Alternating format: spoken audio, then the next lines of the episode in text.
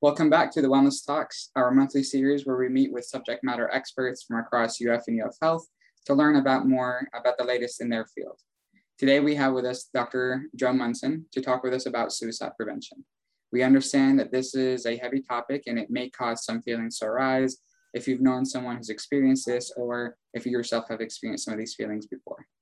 Dr. Munson is a licensed mental health counselor and serves as a, as a director of clinical services at UF Health Psychiatric Hospital. He oversees the services provided by case management, counseling, occupational therapy, recreational therapy, and serves as a member of the senior leadership team. Dr. Munson has over 20 years experience specializing in crisis intervention, suicide prevention, and inpatient treatment, to name a few areas. Notably, Dr. Munson is published in the Routledge International Handbook of Clinical Suicide Research for his research on post-traumatic growth in survivors of suicide. Dr. Munson also currently serves as, on the board of directors for the Mental Health Coalition of North Central Florida, Gainesville Peer Respite, and the Alachua County uh, Friends of the Crisis Center. Thank you so much, Dr. Munson, for being here and welcome. Um, we're so very excited to, to speak with you um, on, this, on this topic. Can you tell us a little bit more about your work, your research as it ties to the topic for today? Sure, my pleasure. Uh, thank you for having me. I think this is a very important topic, like you said, and you know September being Suicide Prevention Month and having more awareness about it. Definitely uh, glad to do it. Um, you know, so working at the the psychiatric hospital, which if, if you all don't know where we are, we're not on main campus. We're actually by uh, Interstate off of 39th Avenue. We have a, a standalone facility with 81 beds, and and really part of it is to be able to meet people's needs when they're in crisis. You know, this is sometimes people's you know, we're, you know, the worst moments of their life, but it's the opportunity to really turn it around and, and get people pointed in the right direction. And so with suicide prevention and intervention, a lot of that is being able to help people turn their life around when they're at a pivotal moment of literally life and death. Yes. Um, so I really feel like the work that I'm doing right now, helping helping my staff really help patients and people when they're in in uh, kind of desperate moments and and getting people back on track. So uh, that's certainly certainly I think a very uh, important important thing to do right now. Absolutely. It is definitely um, a very important subject and, and topic to discuss. And I'm, I'm, I'm very appreciative of you being here with us to, to share your expertise and knowledge. Um, so suicide is a major public health concern. And according to the National Institute of Health, it is often preventable, even though it can be complicated and tragic. I wanted to kind of get your feedback on that statement, uh, that being preventable, even though it could be complicated and tragic in your yeah i mean i think those are two really good words to kind of describe it. I mean complicated and tragic is, really sums it up in a lot of ways. Um, i mean suicide really is is complicated. It's not always one thing. It's rarely ever one just one thing. Um, sometimes we can kind of identify something you know afterwards that oh this was this was a big kind of impactful thing that that kind of led towards it but it's usually accumulation of multiple things. Um, and, and gosh it really is tragic because i think there is aspects that are preventable um, I mean, that being said, you know, we, you can recognize it, you can have great, you can intervene, you can do all the right things, um, but it's still also ultimately a personal choice um, by someone who's in who's in a really crisis state and not always necessarily thinking straight. Um, and so someone could still die by suicide, even though you did absolutely everything right. Um, but most of the time, if you can recognize it in advance, you can absolutely prevent it. So um, again, that aspect of it, it's very it's probably more prevalent than it should be for certainly. Um, the people close to that individual has the ability to make an impact and to be able to help with prevention. Um, but certainly the death is is tragic. Absolutely. Absolutely and as I was doing kind of research before our wellness talk today, I, I did see some like the uh, National Institute of Health and other websites who talk about this subject um, really try to differentiate different key terms. So they, there was a differentiation between suicide and suicide attempt. And I wanted to kind of uh, ask you kind of how would you define these terms and are there other key terms that we should be aware of as we go through our talk? Yeah, no, absolutely. So, I mean, su- suicide is certainly the, the, de- death of taking one's own life, right? And so there's terminology around that. Uh, completed suicide, died by suicide, death by suicide. Um, we try to stay away from words like successful suicide because I never think there is a successful suicide. I mean, that that's never a, a, thing we want to celebrate or you know things of that nature. And we try to stay away from commit suicide. Right? Commit has a kind of a connotation of criminal justice or crime or something of that nature. So it kind of has this this um, connotation of, of that they did. And certainly, it's not a good thing they did, right? But we don't want it to damn it any more than it already is. And so, uh, dying by suicide or completion of a suicide certainly more uh, reasonable. And then, really, an attempt is is is uh, an effort towards someone trying to take their own life. Um, so, you know, someone taking an overdose of pills that does not die by suicide is just one example of a, a suicide attempt. Um, and then just a kind of a couple other terms, maybe like survivor of suicide. So survivor of suicide really just means so when a person dies by suicide, the people left behind are the survivors. Okay. So it's not necessarily the survivor of like I had a suicide attempt and now I'm a survivor of suicide. You're what's considered an attempt survivor okay. uh, a suicide attempt survivor, whereas someone that dies by suicide, the people around them, family, friends, colleagues, acquaintances, those would be considered um, survivors of suicide. Okay, that's, that's uh, good to know because I've heard some of those terms before, like successful suicide and committed suicide, um, kind of um, in, in, casual, you know, terms, and and actually I may have actually heard it on TV and maybe in the news sometimes, especially the committed suicide, um, or uh, in obituaries as well. So I'm, it's glad to know that those terms are not no longer being used and the, the terminology is kind of being updated with that as well. Absolutely. Um, so I wanted to kind of jump right into the, the subject of suicide prevention. Mm-hmm. Um, so what are some kind of warning signs uh, that, you know, the of, of someone who's maybe undergoing extreme emotional distress um, or tragedy, um, kind of what are some of the risk factors associated with that as well? Right. So, um, so there's a differentiation between risk factors and warning signs, and I'll kind of start with risk factors because they're they're different. Um, so, like a risk factor would be something that places us at greater risk of this, which would be dying by suicide. So, one of the largest risk factors is actually a mental illness. Okay. You know, some of the data behind it says, you know, not 90% of people that die by suicide, you could relatively assume that they had a mental illness. Okay. Whereas 10 people, 10% would not. So it could be because of a medical problem or because of uh, impulsivity or something that was not related to having a mental illness. Um, so not everyone that dies by suicide has an Ill- mental illness, um, but they could also have uh, a family history of someone that died by mental illness, or excuse me, died by suicide. Okay. That could be a risk factor. If they've previously attempted suicide in the past, that really actually increases their their risk factor of, of dying by suicide.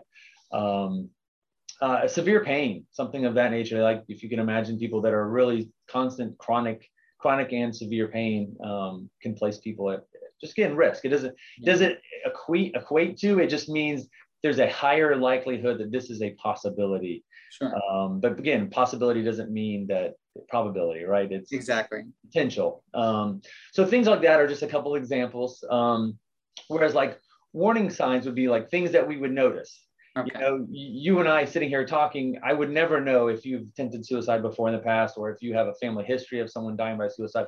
There's just no way. But from a warning sign standpoint, I could potentially recognize that you may appear depressed or you may appear uh, with rage or, or not just being angry, but really the rage aspect of going beyond angry and, and uh, kind of to that level.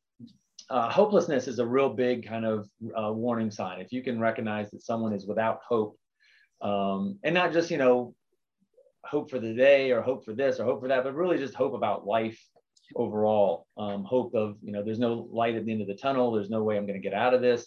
Um, sometimes you can recognize when people are in pain, and that can certainly also be a, a warning sign as well. Yeah. Um, you can also see changes in behavior. I think changes for me is, is a real pr- pretty big indicator.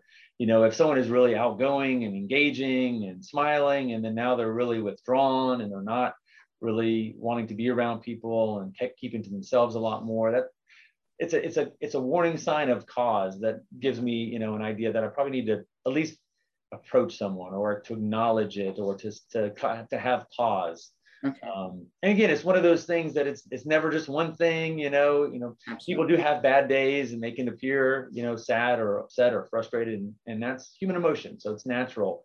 Um, but you know, someone is is depressed for long periods of time and they're withdrawn from people and giving away their possessions and you know things of that nature, it gives us a little bit more ideas. Again, it's a behavioral kind of recognition. Like if you kind of equate it to if you're driving down the street and you see a stop sign, your indication is to stop, right? It, it tells you think something maybe that you should do. And so when we see someone that has a change of behavior to that nature, it should cause us to pause, to stop, to be able to have some sort of action some sort of thought. Okay. And, and in terms of uh, some of the risk factors you mentioned, the the someone experiencing uh, intense pain, um, I would assume that that would include both physical and mental um, mental health. Yeah, that's a great well. point for sure. Yeah, I mean, psycho- psychological pain is is a real legitimate thing that people struggle with, and it's um, can it can really cause people to to having those those decisions, those contemplations of can I can I continue to live this way? Mm-hmm. Um, so yeah, you're exactly right. Physical pain, and you know, people with chronic pain, again, with even without a mental illness, um, can really be extremely challenging. Absolutely, yeah, that's completely understandable as well.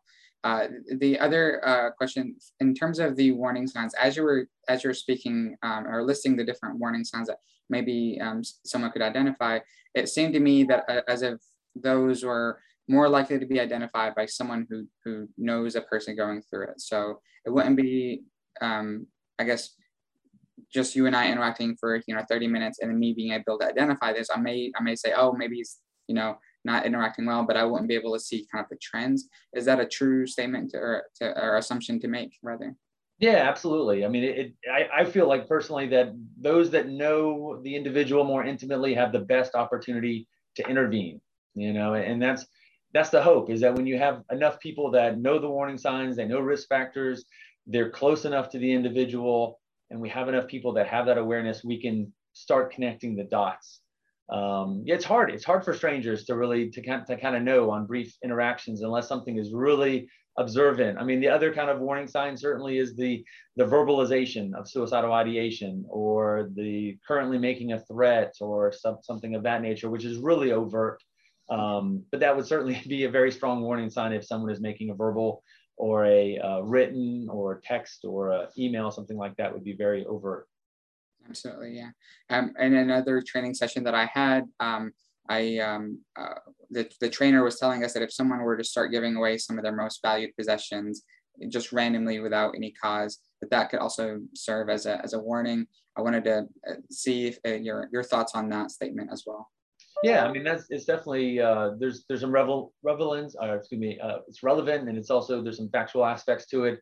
Um, again, it's also it's not just one thing, you know, it's kind of a mixture of mul multiple things that it could be. I mean, there's uh, one of my one of my mentors always used to kind of give this example of there was a time where his his uh, his grandmother you know, that was getting very elderly and, and, and, and whatnot, and was starting to give away some of the things that were really, really valuable and important to her. And, um, and he kind of had that conversation of you know I, I know what you're giving me is really important to you and really valuable. And sometimes when people are contemplating suicide they start giving away these possessions and just wondering if that's one of the thoughts that you're having and and uh, and she said no but thank you for asking. Okay. And so it's one of those things of like there's no harm you know in, in kind of checking it out but it was on the radar right? It's, it's one of those things of like you may not to get to see very many warning signs. You may only get to get a glimpse of something Absolutely. But if you can take one of those things and then just check it out, um, have the conversation, start a conversation, doing it in a very kind of caring and compassionate way where it's kind of like, tell me more type Excellent. of thing. I'm, I'm just checking in. I care about you, I'm concerned about you, just want to check in about this and, and giving it some context. Um, so that it's kind of not just out of the blue. You know, he was kind of saying, you know, sometimes this is what happens when people start considering this and just wanted to ask you if you're something you're thinking about. Um, so I always thought that was just a real good, just kind of a smooth example of, of how to be able to broach the broach the topic. No, I, I really like that example. I think it's a beautiful example of showing someone that you care and that also a good way to approach that message in a, in a very smooth way, like you mentioned. Um, thank you for sharing that. It's a really good example. Mm-hmm. Uh, so in terms of, uh, we, we've talked about some of the risk factors, we've talked about some of the warning signs. Um, so what does prevention look like in from the perspective of the, the individual experiencing this em- emotional pain um, or psychological pain, and then also the the the person who um, is the caring individual who wants to help. So, and it's a two part question. So, um, how does prevention look from those perspectives? Yeah, so I mean, I think certainly the first part is a lot more challenging, right? Like, so for the individual to to make their own kind of prevention, self prevention um, I mean, I think you have to have some level of awareness uh, on the on the front end, right? Of, of being able to to recognize that hey, I'm starting to go into crisis or things are starting to get bad. Uh, and so maybe some willingness to do something about it. Um, I always encourage people, you know, if, if you're struggling, you're stressed, you're, you're having a, a tough time, go see a therapist. Um, you know, go, go at least speak with your, your general physician and say, this is what I'm going through. Uh, what recommendations do you have? I mean, that's kind of the best form of prevention is to do something about it while you still feel like you have some control to do that. Because um, part of the challenge with with once you have starting having some suicidal ideations is that it's not really uh, it's not really linear thinking. It's not really straightforward. It's not rational in a lot of ways. You know it's a lot of negative type thoughts that go in your head about yourself and about your ability to be able to cope and survive. Um, so when you're in that part you're pretty deep you're pretty deep into a hole and and, it, and it's really hard to pull yourself out and that's why it's so important for the people around you to be willing to have those conversations um, and that is a big part of it. So, so people having number one, an, an, an understanding and awareness of, of uh, what does it look like? You know, those warning signs and those risk factors are, are certainly huge because, like we talked about, the people that are closest to us have the best ability to know when we're when we're going through those changes. Like, uh, like sleep is another kind of warning sign, right? Of someone that's either sleeping a whole lot or not sleeping at all. Uh, most people that are, you know, colleagues or people at work or, or they may not know it unless you verbalize it, and you may say, "Ooh, oh, talked about not being able to sleep for a long time. That's a warning sign. Should I check that out? What's going on? Um, certainly, friends and family would probably have a better idea. Um, but I guess on the other side of it is the more transparent you can be as an individual to talk about the issues that you may be happening, having going on, um, is an opportunity for someone to be able to, to, to ask you some of those questions or to be able to, to have a conversation with you. So it really takes you know an awareness aspect a willingness to have a conversation a willingness to listen you know and, and that's sometimes really hard is, is for people to, to listen to someone that they care about struggling and I, and I think sometimes that's the hardest thing to do yeah I could, I could see that being a difficult aspect um, but it is it is very true. I think one of the main takeaway messages that from today's meeting is is that it's not it's never just one risk factor. It's never just one warning sign. So if, if someone you know is having a bad few days um, that in itself may be a warning sign, but you know, alone wouldn't be kind of an indication of uh, you know someone who's having suicide suicidal thoughts. Um, but you know, again, going back to that example that you provided, it could be an opportunity to just show that person you care, regardless of whether they're they're you know are just having a bad few days or it's something a lot more serious than that. Yeah, and one of um, the kind of nice things about that is that people remember those those type of, of actions or those reach outs. And I always say like, you know, that really doesn't do harm. And actually, in a lot of ways, it does a lot of good for kind of the future focus. So if we kind of take that example of, of prevention and and someone saying, you know, hey, I've been noticing this, and I'm wondering if you're having those having thoughts of suicide or thinking about killing yourself or ending your life, however you want to phrase it in a very kind of caring, non-judgmental way um, the person may say, no, I'm not. I'm just kind of just going through X, Y, Z, but I, you know, appreciate you asking. In their mind, they're going to put that in the back of your head of like, Joe was willing to be able to ask a really strong, kind of intense question about something very personal, and he really cares about me. And so maybe in the future, uh, and I know he's not afraid to talk about that type of subject and hear those type of things. So if I am feeling that way, maybe I'll reach back out to Joe because I know he's a safe person. I know he's someone that cares about me. He's someone that's willing to listen to something that's probably not going to be very pleasant or easy to hear or easy to talk about. Um, so he may be a lifeline to me in the future. And it may not be that direct or linear, you know, as, as far as I'm just a kind of a thought process, but it gets stuck in there. And so that person is seen as a resource. Absolutely. Well, following kind of along, along that same line of that, that, that thought process, um, if someone were to come and say, you know, um, you've you've approached them and you, they you've asked them and they said yes, I am having thoughts or I'm considering this or I'm going through a tremendous amount of uh, emotional pain. Um, what are some action steps that one could take to help alleviate some of that? Yeah, so if, again, let's go back to listening. Listening is sometimes our best tool. Um, you know, we're, we're first wanting to make it go away, to stop it, right? Like that's our first kind of impulse is like, oh my gosh, no, you can't be suicidal. You can't kill yourself because we care so much about the individual and we don't want to see that happen. But we know there, you know, with aspects of catharsis and actually the ability for the suicidal mind to process what's going on, they need to be able to talk. And let me give you kind of a great example. So if you've ever written a speech in your life, right, you're writing it down and you're like, I'm going to give this presentation. on paper it, it sounds amazing you know you're reading it to yourself in your head in your head it sounds great and then once you actually start to say it out loud you start to find the flaws mm, yeah. and you start to say you know well this doesn't really come off very good or wow this i should you know i should have practiced this a little bit more right so there's a big difference between saying it in our head and saying it out loud.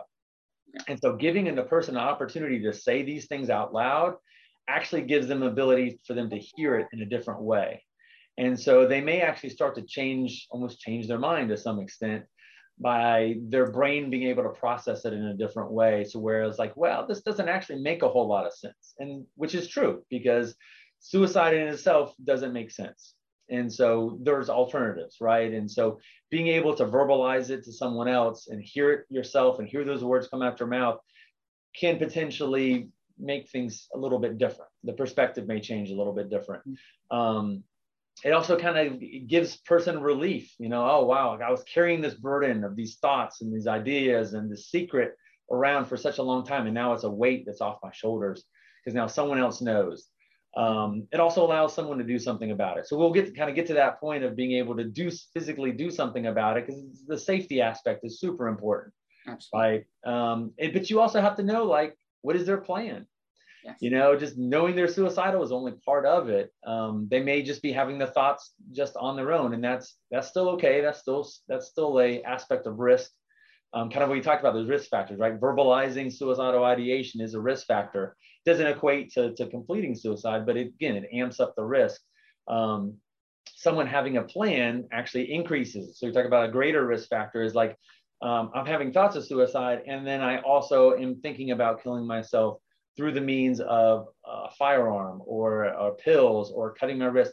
Those are all kind of examples of a plan and you know a time frame, a way of doing it, a, you know, a place, you know those those type of things. Do I you know do I have the access to those means as well? Those are all different parts, and those are part of the assessment that someone would want to do. Again, you, you kind of need to be trained in those type of things, and and there are training for lay people, which is which is great. There's things called mental health first aid which will teach you the warning signs and risk factors and an action plan to be able to really talk with someone about these things and, and what to do about it. Um, but it's, you know, you don't want to leave a person alone. You say, oh, okay, well, I'm glad we had a talk about it. Good luck type of thing, um, whether it's over the phone or in person, you certainly want to connect that person to resources. And we're very lucky in Alachua County because we have the Alachua County Crisis Center which has you know 24 hour phone counselors. They have people that can come face to face and talk with people um, certainly via zoom these days. A lot of different resources and opportunities to get immediate counseling to get immediate resources uh, connecting. Maybe, maybe that they need to come to the hospital and come to here at, at Psychiatric Hospital and and um, have a couple days inpatient meeting with physicians and social workers and counselors and and being able to get a lot of resources really quick and again that's an aspect of suicide prevention is safety. Yeah. And so, you know, we certainly offer a safe place. Um, that's one of our main aspects is here is to, to, to prevent suicide and prevent harm, um, whether that be self-neglect or for physical actions towards oneself or someone else. And so uh, having a respite, you know, a safe place to be able to do that is an option. And so uh, one of the great things is that, you know, doing, doing it in a voluntary nation, nature gives people the ability to have kind of some control over their treatment and their say. And so knowing those resources exist, knowing these places exist, um, helps people kind of maintain some control when they're feeling out of control. And so I gave you a lot, I know, but it's. Uh... no, I mean, I, it's, it's great. I do want to interrupt because um, I, I, thought that were all great um, resources that you listed, all great points um, for kind of uh, action steps that individuals can take. The only follow up question that I had was really um, when does my role as the caring friend or family member end and me wanting to or needing to talk with um, uh, a mental health practitioner or accessing one of these, you know, the crisis center or something like that. So when when would you recommend that shift begins? Yeah, so I always I kind of think of it as a handoff, right? Yeah. Because you're right, you're exactly right. You don't want to be the end all be all for this individual, right? You can't sit by their side 24 hours a day. You can't you know, be on call 24 hours a day when things come up. You've got to be able to assist someone. So you've got to really be able to refer them to resources, to be able to encourage them to take advantage of these resources, whether it's professional or otherwise. Um, so linking them to a lot of different options. And again, that's kind of where that literally a warm handoff happens to who is the next person right now, depending on the immediacy that needs to be able to, to work to help this individual. So you you certainly you can certainly check on them. You can be a um, an individual in their life that that that helps them and supports them. You just can't be the only person. And so I would certainly say once you once you've identified that they they're having suicidal ideation, that's probably a good a good time to really link to those resources in an immediate fashion. Um, certainly, if they have a plan that really amps it up to where oh, maybe they probably need to be somewhere at a hospital or at a physician's office or a therapist's office. Um, so part of it is depending on the time of the day, right? Like if it's at you know 11 o'clock at night, your resources may be a little more limited. You may need to find a 24-hour resource like the crisis center or the Shands Psychiatric Hospital or Meridian, something of that nature.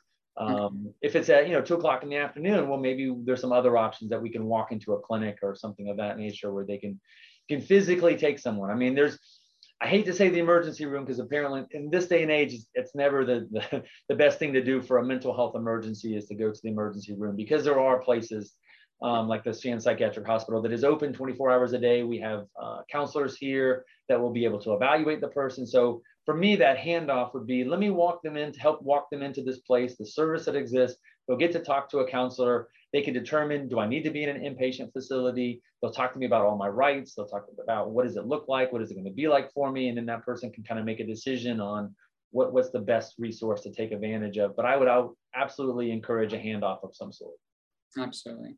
Uh, you've already mentioned kind of some of the um, uh, treatments, but I wanted to get kind of make sure to, to ask this point as a practitioner, um, what are kind of some of the treatment or therapy options that someone could be um, potentially look into or um, could experience? Yeah, so again, I mean, I think it, you start with the kind of the immediacy aspect, right? So the, the crisis intervention, crisis management is certainly the first kind of step, right? Like uh, keeping someone alive is always paramount, and so that's always the first step is that safety planning kind of piece of persons in crisis. We need to manage the crisis. We need to maintain safety. So what does that look like? And but in general, you know, cognitive behavioral therapies probably work some of the best um, because you're dealing with some of the irrational thinking, you're dealing with uh, mood mood uh, fluctuations and disruptions and and challenges from that standpoint, and then kind of the behavioral activation that kind of goes with it. And so it's really it's super effective. Certainly, supportive therapies will also work well. Um, it also depends on the individual and works works for them. I've always said as a as a supervisor of therapists and a therapist myself in the past um, you really have to meet individual needs. And so as long as your competencies of the type of therapies that you can do can meet that individual, you've got to flex and you've got to have some ability to be able to adjust to the needs of that individual or refer to someone who can. Um, but I always believe that you know some of the cognitive behavioral type therapies or cognitive therapies that, that focus on suicide prevention um, usually work, especially in the very beginning. Absolutely.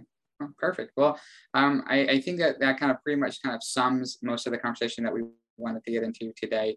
The, the final question that I have for you, is there anything uh, that we have not covered in today's discussion, discussion that you think would be relevant to share, either information or resources or uh, links to, to more information I mean, certainly there's there's a lot of resources out there. I mean, Alachua County is actually very rich in resources. So there's tons of stuff out there. I mean, you can certainly Google Alachua County Suicide Prevention, Alachua County NAMI. We haven't talked a whole lot about NAMI, the National Alliance for Mental Illness. They have tons of, of resources on their page. I would probably say start there. They've got an easy kind of tab at the very top says resources. It gives a lot of community resources. It's a great place to start. Uh, Alachua County Crisis Center, you can call them. They can give you resources. You can go to their website tons of resources out there. So it's, it's available. Um, the biggest thing I would probably say is like uh, caring for someone is the best thing you can do.